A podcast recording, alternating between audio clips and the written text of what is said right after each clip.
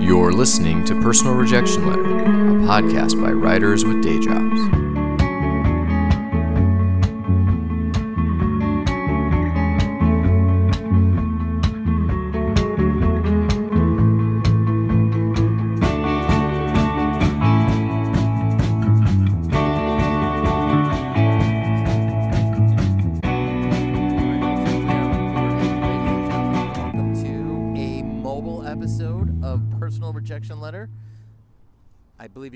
Names. They just heard our names. Yeah, this is Kelly here. That was Dan. And today we have a special guest who actually you guys know, our good friend Joe Bonomo. Say hi, Joe. Hello? I don't know that I'm a special guest anymore since I've already. Either one of those mics will work. You don't have to. I thought this was the right one. Uh, I'm happy to be here. I don't think I'm so special though, because I've, I've already been here. But You're slightly less. You're slightly less special, but uh, the event itself is special because at the moment we're at a bar. We're at. Uh, should we say where we are? And they haven't paid for this. Okay, we're at the Front Street uh, Freight House Brewery location. Look, we are looking at the Missis. You got three young writers, handsome writers, not us, but we're next to them, looking at the Mississippi River, looking at a ballpark, drinking beer, and talking to you, America. About baseball, baseball and writing, and uh, we're just—it's a strange thing. We're all writers, and we all love baseball, and we're not the only ones, it seems. Um, I should also say something about Front Street Brewery. It's under different ownership now, but they donated a free keg of beer to my launch of my book. Eh? That's wonderful. Just I asked him about it. I was hoping to get a little discount because I was a regular customer. He's like, "Not, not taking your money." They delivered the keg with the kegerator to the launch place. I remember that. Picked it up. Um, We had to get our own cups, though. yeah, that's true, fuckers, man. Well, and some new people bought it, and so. But the the guy that uh, that first uh, founded the the brewery made a lot of money late in his in his life and late in his career, and he became a consultant for small breweries. So he was like traveling around and setting up. Yeah, and uh, then they made a bunch of money, sold their their businesses, he and his wife, and moved to Arizona or New Mexico, something like that. it's maybe a little late. But did you try and get that same sweet deal for this podcast or no? no, No. kegs. No. No kegs. Sadly. It's a real craft beer. Uh, I mean, that's the craft beer dream story that you, you get in, you get in early. I mean, kind of, we're doing this with podcasting. We got in early. We're making our money. Uh, Sleep Number is actually buying my new house, and then and then we get out, and then we get out. But we are here with uh, Professor Bonomo because we're here to talk about baseball, and Joe is a noted baseball. Have you? Are you noted for? Well, you will be noted because he's writing a book. Can we say this? What- you- we've talked about it last time. Yeah, he's writing a book on Roger Angell. And by the way, how much progress have you made since we last spoke? I'm probably. Oh, since we last spoke, I, I'm tinkering here and there. You know, pitching in on the weekends mostly. But I would say I pro- I'm probably, as we speak, three quarters of the way done with the book. And so, what do you think? Like Roger Angell has meant to baseball as literature, contemporary. He's meant everything as far as I'm concerned. I mean, there's nobody who has. listeners who he is. Roger Angell is, has been, still does, but has been writing. No, no, he's not a has. He's been, he's been writing about baseball for the New Yorker since 1962, when the then New Yorker editor William Shawn sent him to spring training in Florida to report on the inaugural New York Mets season. Angell was 41 and had been a, had been a fan of baseball since he was a kid. Grew up at the Polo Grounds and the Yankee Stadium games, and uh, he was a little bit dubious about it. He didn't wasn't sure exactly what he would do, but he went down. He decided to write just from the perspective of a fan. So he sat in the bleachers in the spring in spring training and wrote about the first New York Mets spring training, and he's been writing about baseball for the New Yorker ever since. Nobody has his his through line in baseball. He's he, he watched Babe Ruth hit a home run, and he live blogged the uh, last the Cubs World Series victory last year. Does he have an affinity uh, with the Mets because of that? Because of his history with the Mets? Yeah, he does. He loves the Mets because of that. Yeah, I mean, he was a he was a huge Giants fan and kind of continued to follow them once they moved to San Francisco. But once the Mets came, uh, they became his you know the team that he loved, and also the Red Sox because that was his mother's favorite team. Yeah, it, it is funny. Like I remember when my team, the Chicago White Sox, won the won the World Series in 2005, and as you guys know, the World Series is, is about as good as you get in baseball. And uh, the first, one of the better ones. it's one of the It's best. one of the bigger games. Yeah, and if you win that, you're pretty good. And I just remember thinking, I can't wait to see what the New Yorker says about it. And that was Angell, and he wrote that article. And back then, I don't think, I think now they're just putting it online, or he probably is not doing it anymore. But back then, it was still in the magazine in 2005. Yeah, I remember reading that too. Uh, the last World Series piece he wrote that appeared in the actual print mag. Oh, look at the cute duck. You really should describe it. I'm adding some local color here. We're by the Mississippi River, and it's a cute duck wa- w- waddling. Right, that's what they do. Waddling by. yeah, Adorable. that's not a put down if it's a duck. No, it's it's an accurate it's an accurate description. I believe the last World Series piece he wrote that appeared in the print mag was the 2009 World Series. Yankees over the Phillies. I'm thinking. I can't quite remember. 2009? Yeah. I don't remember. Let's make sure this is running. Okay, good. Um, Wait, let Yeah. uh, yeah, here's Let Kelly to speak. But I just want to say, like, ask Kelly how the Angels did in 2005. Awesome. Well, I thought that I, sh- I needed to. Yeah, I'm, the Angels is my team. I'm from Southern California, and they were the anti-Dodgers. You know, you know, you want to go small market and the Big A, the big A, and um, the White Sox would not have won the World Series without um, their best player, AJ Piershitsky. And uh, AJ Piershitsky, yeah, I think that's how you pronounce that name. It's foreign. You know, I get confused. And uh, yeah, As a guest, I don't feel I should correct the host. yeah. okay. that's- I mean, hey, I just you can look it up on Wikipedia or something, and uh, but uh, but yeah, I don't know. I maybe this po- maybe this episode is done right now. I think it. Uh, knowing the rules really helped AJ's game. That was good. Yes, yes, that's it. Yeah, right, exactly. I don't know about knowing the rules. I think it. w- No, okay. Here's something I saw him. It Was a drop strike, and he ran to first. That sounds like the rules to me. Yeah, I'm sorry. It was a, it was a dropped strike three, as I recall, and and uh, alertly AJ ran to first. That sounds No, like that the not- rules. Error not on the correct. catcher. Not correct. Should have been an error. No, it was a low pitch. It was a low pitch. The catcher caught it. No. The guy called him out. The the home plate umpire called him out. You are out. The catcher and AJ was walking toward the dugout. You're exaggerating. The- he was not walking. He made a gesture toward the dugout. The the catcher rolled it up toward toward the pitcher mound. AJ turns around, starts running up the up the line, and there's like 10 minutes of arguing. The ump is just confused and embarrassed and didn't know what to do and That's the singer. That's the Welsh Dave rock and roll. Edmunds. It was I thi- Eddings or something. Dave Eddings. anyway, he ended up on first base. You can't do that by yourself. You got to have a whole uh, a village. a whole village behind you. It takes a village to steal first when you're out.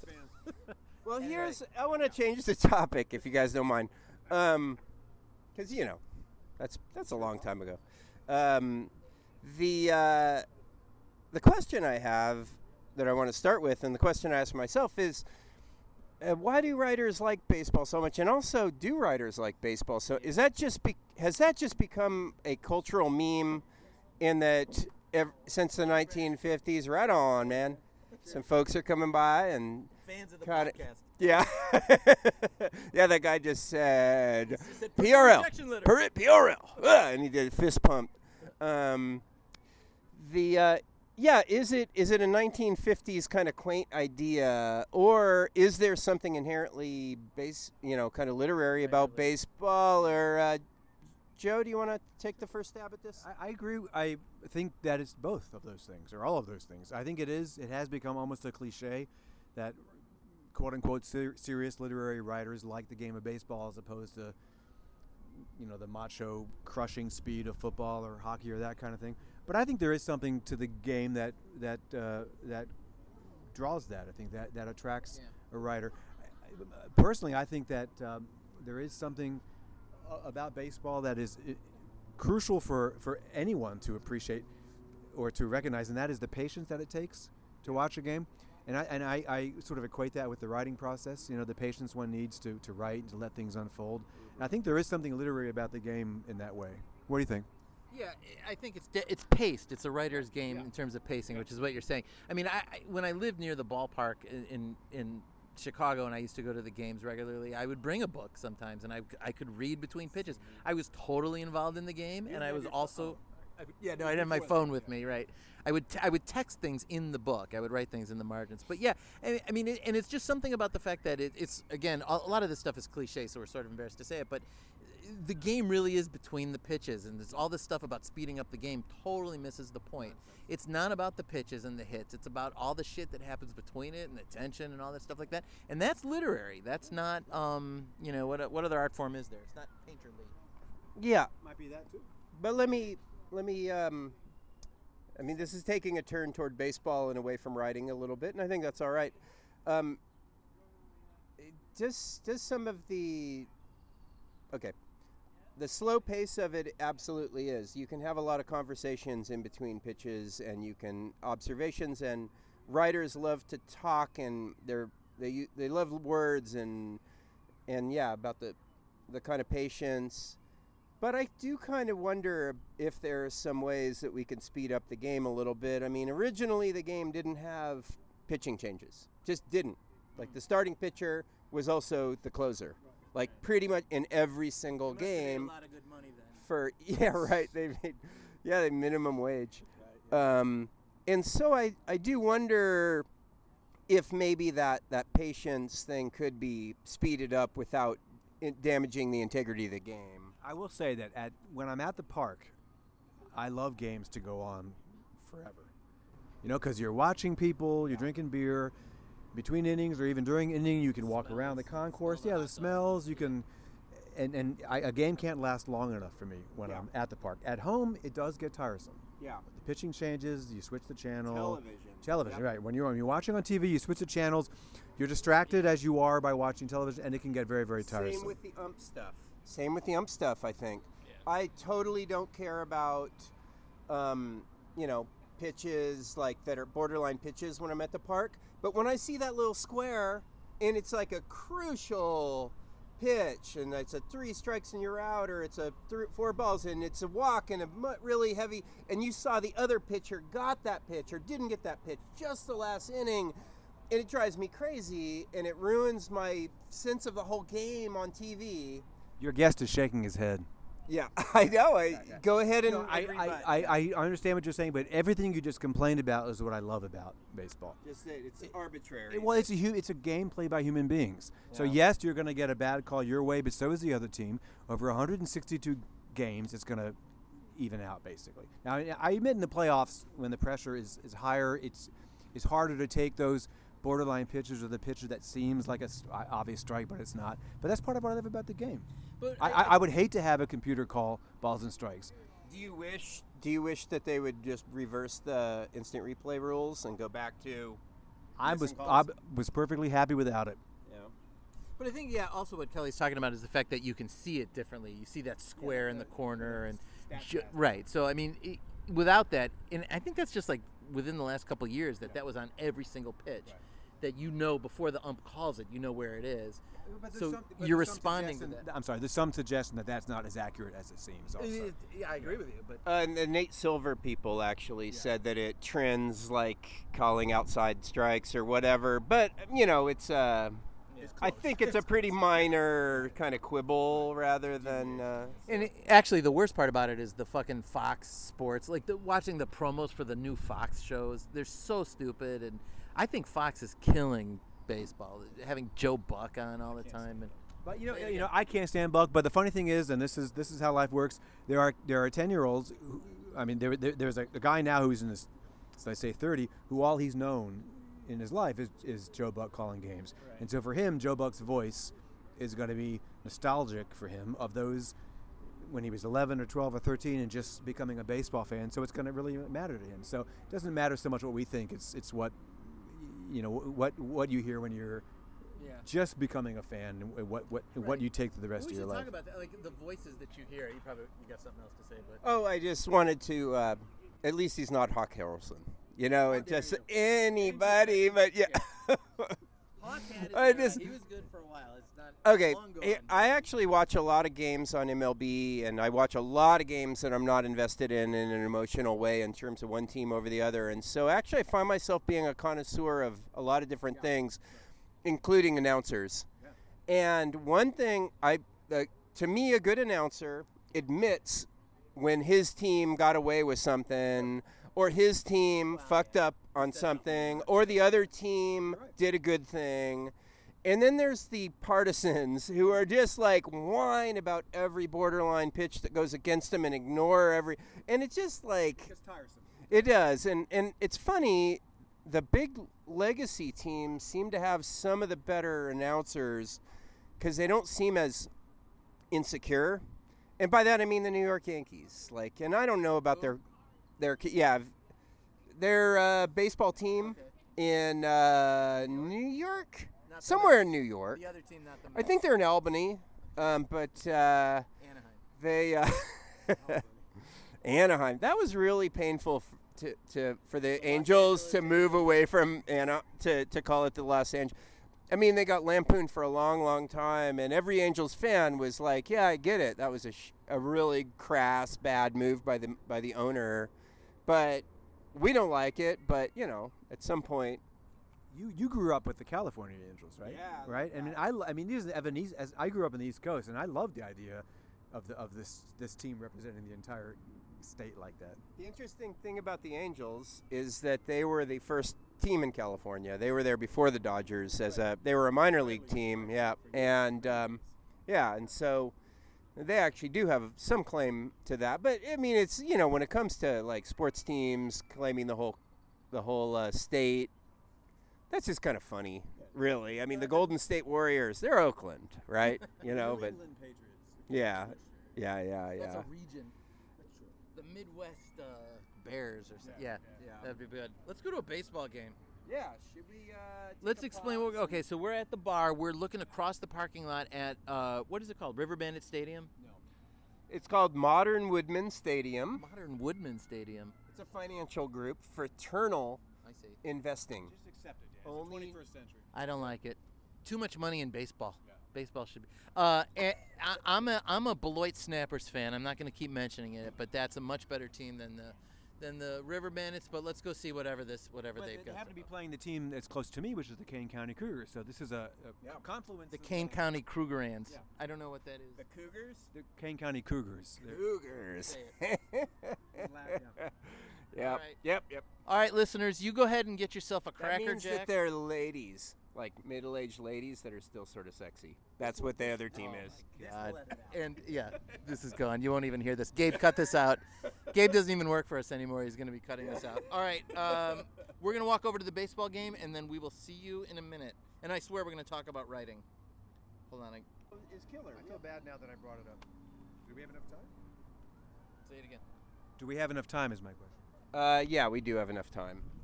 At 33, the Whammer still enjoyed exceptional eyesight. He saw the ball spin off Roy's fingertips, and it reminded him of a white pigeon he had kept as a boy that he would send into flight by flipping it into the air. The ball flew at him, and he was conscious of its bird form and white flapping wings until it suddenly disappeared from view.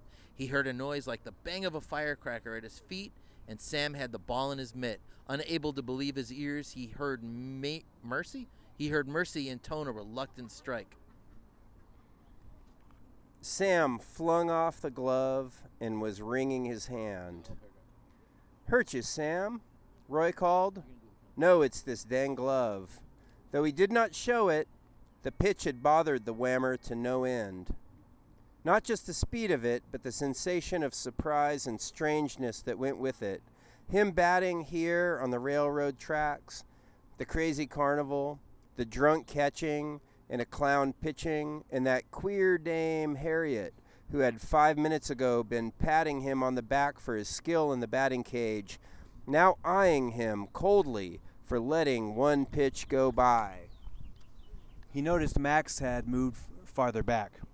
How the hell you expect him to call him out there? He looks wild to me, Max moved in. Your knees are knocking, Sam tittered. Mind your business, Red Nose, Max said. Better watch your talk, mister, Rory called to Mercy. Bitch at Greenhorn, warned the whammer. Sam crouched with his glove on. Do it again, Rory. Give him something similar. Do it again, mimicked the whammer. To the crowd, maybe to Harriet, he held up a vaunting finger showing there were other pitches to come. Roy pumped, reared, and flung. The ball appeared to the batter to be a slow spinning planet looming toward the earth. For a long light year, he waited for this globe to whirl into the orbit of his swing so he could bust it to smithereens that would settle with dust and dead leaves into some distant cosmos.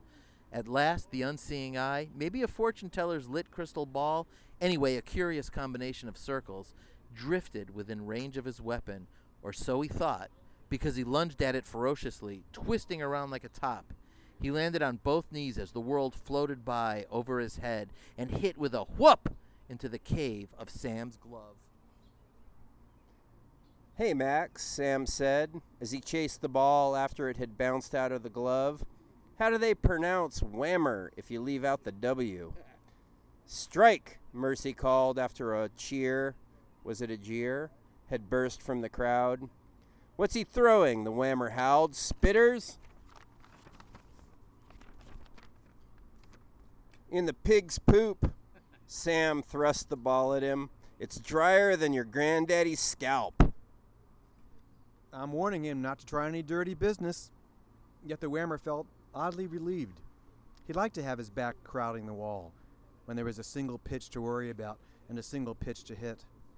Then the sweat began to leak out of his pores, and as he stared at the hard, lanky figure of the pitiless pitcher, moving, despite his years and a few waste motions, like a veteran undertaker of the diamond, and he experienced a moment of depression. Sam must have sensed it, because he discovered an unexpected pity in his heart, and even for a split second hoped the idol would not be tumbled. But only for a second, for the whammer had regained confidence in his known talent and experience and was taunting the greenhorn to throw. Someone in the crowd hooted, and the whammer raised aloft two fat fingers and pointed where he would murder the ball, where the gleaming rails converged on the horizon, and beyond was invisible. Roy raised his leg. He smelled the whammer's blood and wanted it, and through him, the worms he had with him for the way he had insulted Sam. The third ball slithered at the batter like a meteor, the flame swallowing itself. He lifted his club to crush it into a universe of sparks, but the heavy wood dragged, and though he willed to destroy the sound, he heard a gong bong and realized that with sadness that the ball he had expected to hit had long since been part of the past. And though Max could not cough the fatal word out of his throat, the whammer understood he was, in the truest sense of it, out.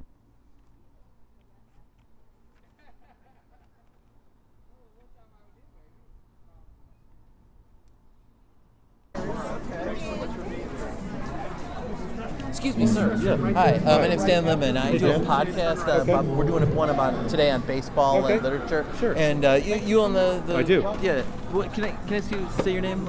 Oh, sorry. Hi, welcome to Modern Woodmen Park. Um, Can we talk later? Yeah, no problem. Thank you very much. Me, Alec, I'm happy to talk to you. I just, Okay. this is what I do now. No give, problem. Give me like an hour. We'll see you walking around. Yeah. 7:30 right here. 7:30. All right. We'll see you. Thanks.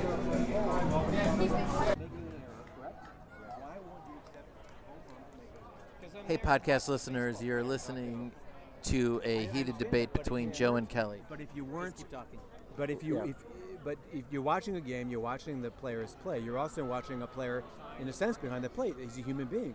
So if you accept an error on the part of the first or second baseman, you accept an error on the part of the home run. Yeah, but that that's just not. You don't have to accept the error on the um.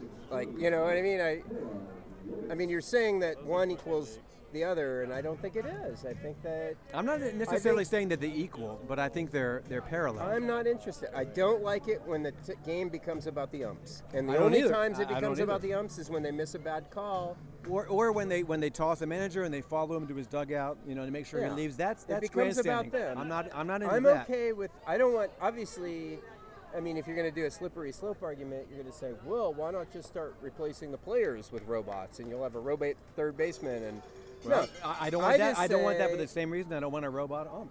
No, I want I'm my okay game with played by- Obviously, the word is reprobate, but we'll let them go on. Like, hey, man, it's I'm, I, I'm, yeah. not. That's the last thing in the world I want Just is a like robot ump. tennis, you know. I, mean, I want a human being. I want a human being calling balls and strikes when one night he wants to get home to his wife, so he calls, you know, uh, he calls wide strikes or he calls, you know, Yeah, you know what? because he in wants to get home. Because you know what? Over 162 games, it's gonna it's gonna even out for both teams. I agree with you. In today's America, if the open carry kind of thing. If I can shoot the ump, if I just really don't like, if it really is bad. He's just joking, Yeah. podcast Press listeners. No, but let me just say this: it is the top of the third inning. The Cougars are up two to nothing. Like what's the other stuff? Like, yeah. It's a beautiful day. We can see the ball, the field of play, as the young people call it.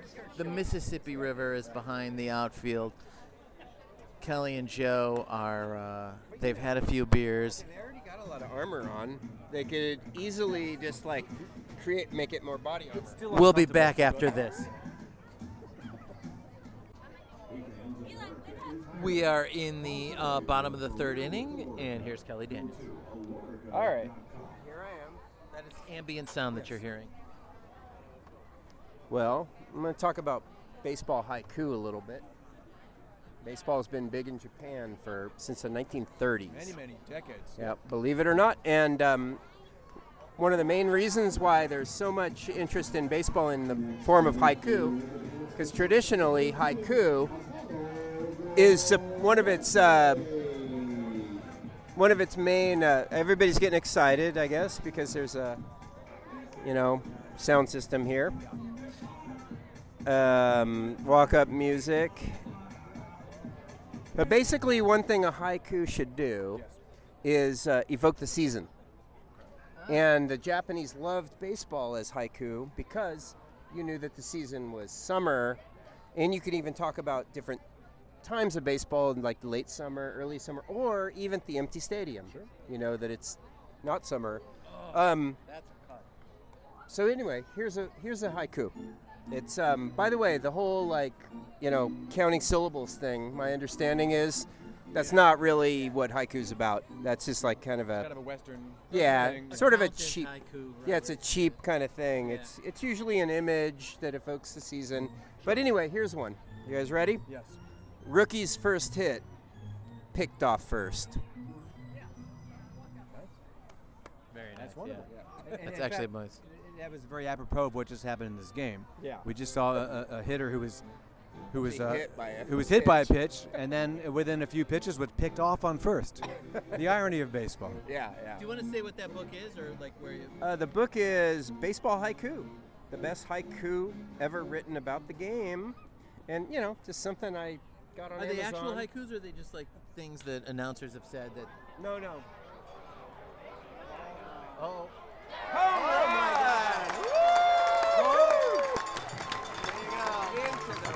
hometown home run. Joe Bonomo grabs the audio. Uh, the accounts and uh, and whatever of this game, we do have written permission Yes. of uh, Tagliabue. Is he still alive? And if we don't, we'll edit as as needed. Ed- Edit as necessary. Yeah. That's beautiful. Kelly says what book is a home run is hit. There's a haiku. what is the book? Um. He already mentioned. Yeah, I did already. Um. I don't know. Covered. I think it's a big. Oh, it's Norton. Norton. Norton. They're pretty good. And no, it's not like announce like excerpts from announcers. It's uh, it's the Actual it's a long introduction about what haiku is and how it's a, and some base some uh, Japanese haiku and some American haiku.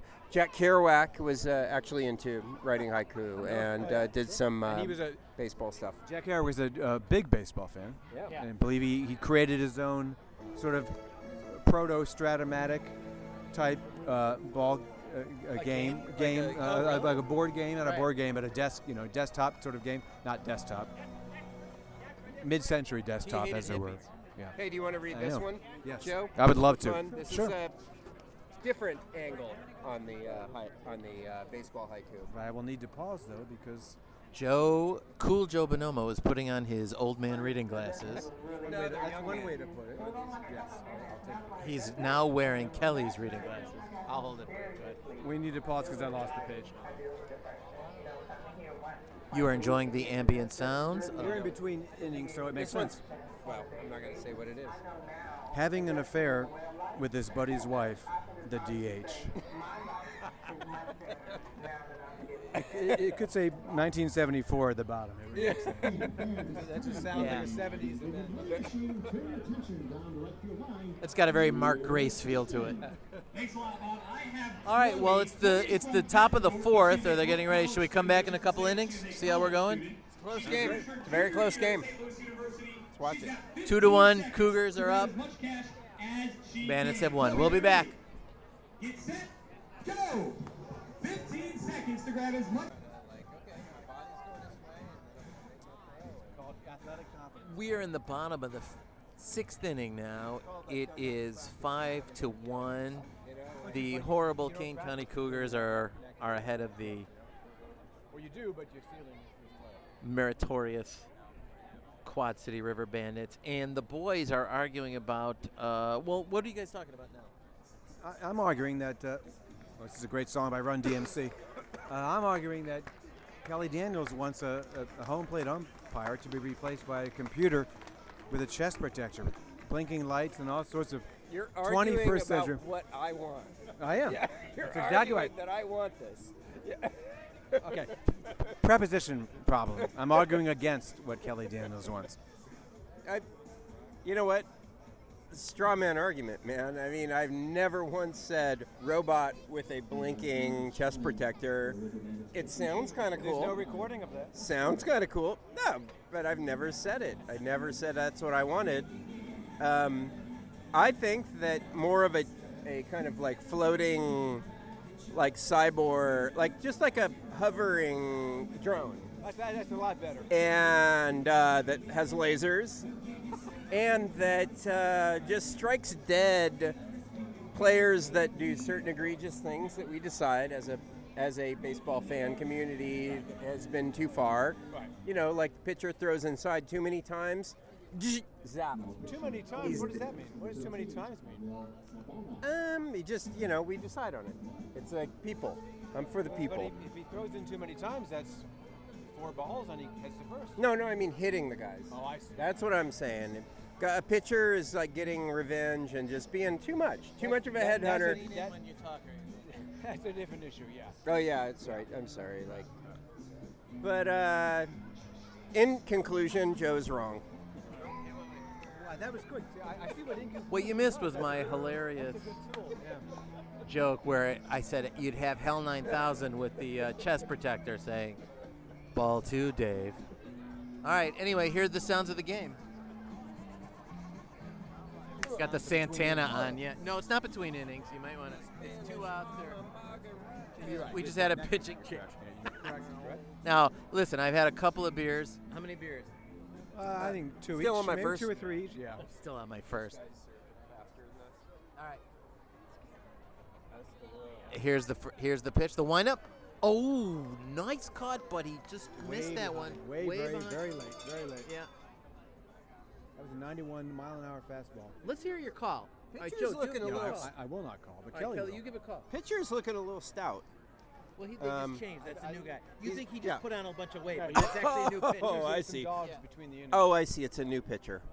I thought that you know, I thought that that was a little rapid weight gain, like hundred pounds. Um, this guy, guy's a right-hander, and he's thrown hard. Ninety-one 91. That's not bad. I'm not sure I buy that, but yeah. for low A. I got that's think super hard, has has and uh, it's 23, ball. excuse me. Count is one and two. Wind up. Here's the pitch. Fouled it off the mask of the catcher, who deserved it because he's really been playing poorly today. I haven't seen a swing that good since Carl Yastrzemski.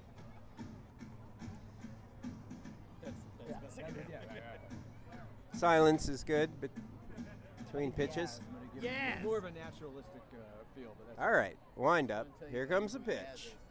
Oh, off speed stuff. He strikes him out. ends the inning. So easy. So easy for the big man. He looks a little bit like Prince Fielder, and maybe it is. Just tra- changing his. I, have, I haven't followed him in the past couple of years. Princess Fielder. All right. Oh wait. Well, what is that? Oh, it's a Ford commercial. All right, we'll be back. You know what? Hmm. We're actually writers. Yeah. We have a, we have a curious. Uh, um, Explain with it. No. That All right, that's it. Okay. And we'll be back later on.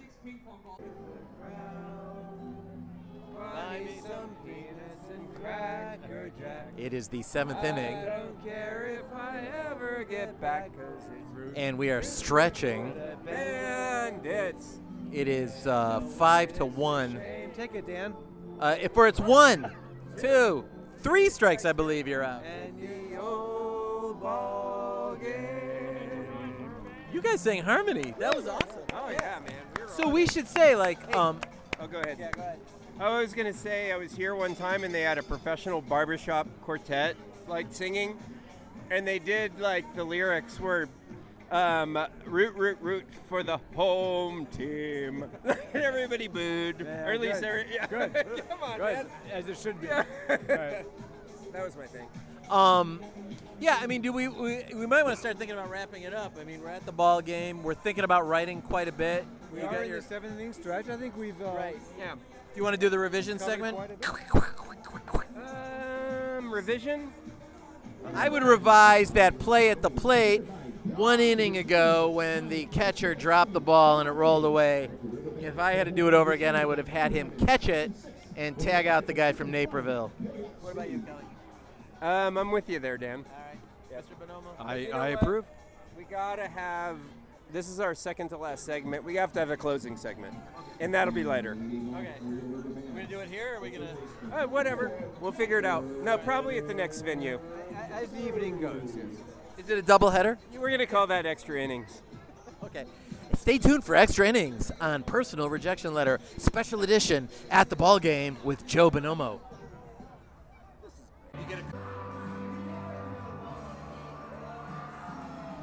Hey, folks. Thanks for listening. Um, we're at the bar afterward at the Triple Crown Whiskey Bar and Raccoon Motel. Um, Bandits lost, but you know what? We won. So thanks for listening. Yeah, I guess we'll let the guests have the last word. Uh, thanks for listening. Just like Kelly said, we've had a good time. What's the name of this bar? The Triple Crown Whiskey Bar and Raccoon Motel in Davenport, Iowa. You know what? You, you can't beat a night out at a ball game with a bunch of friends and uh, two hot dogs, four or five beers, and uh, and a Kevin, three strikes, you're out. Hey, That's it. All right. Cheers. Thanks for listening. See you guys. Thanks. Thanks for having me. So long. Thanks for being had. All right, ambient sound here.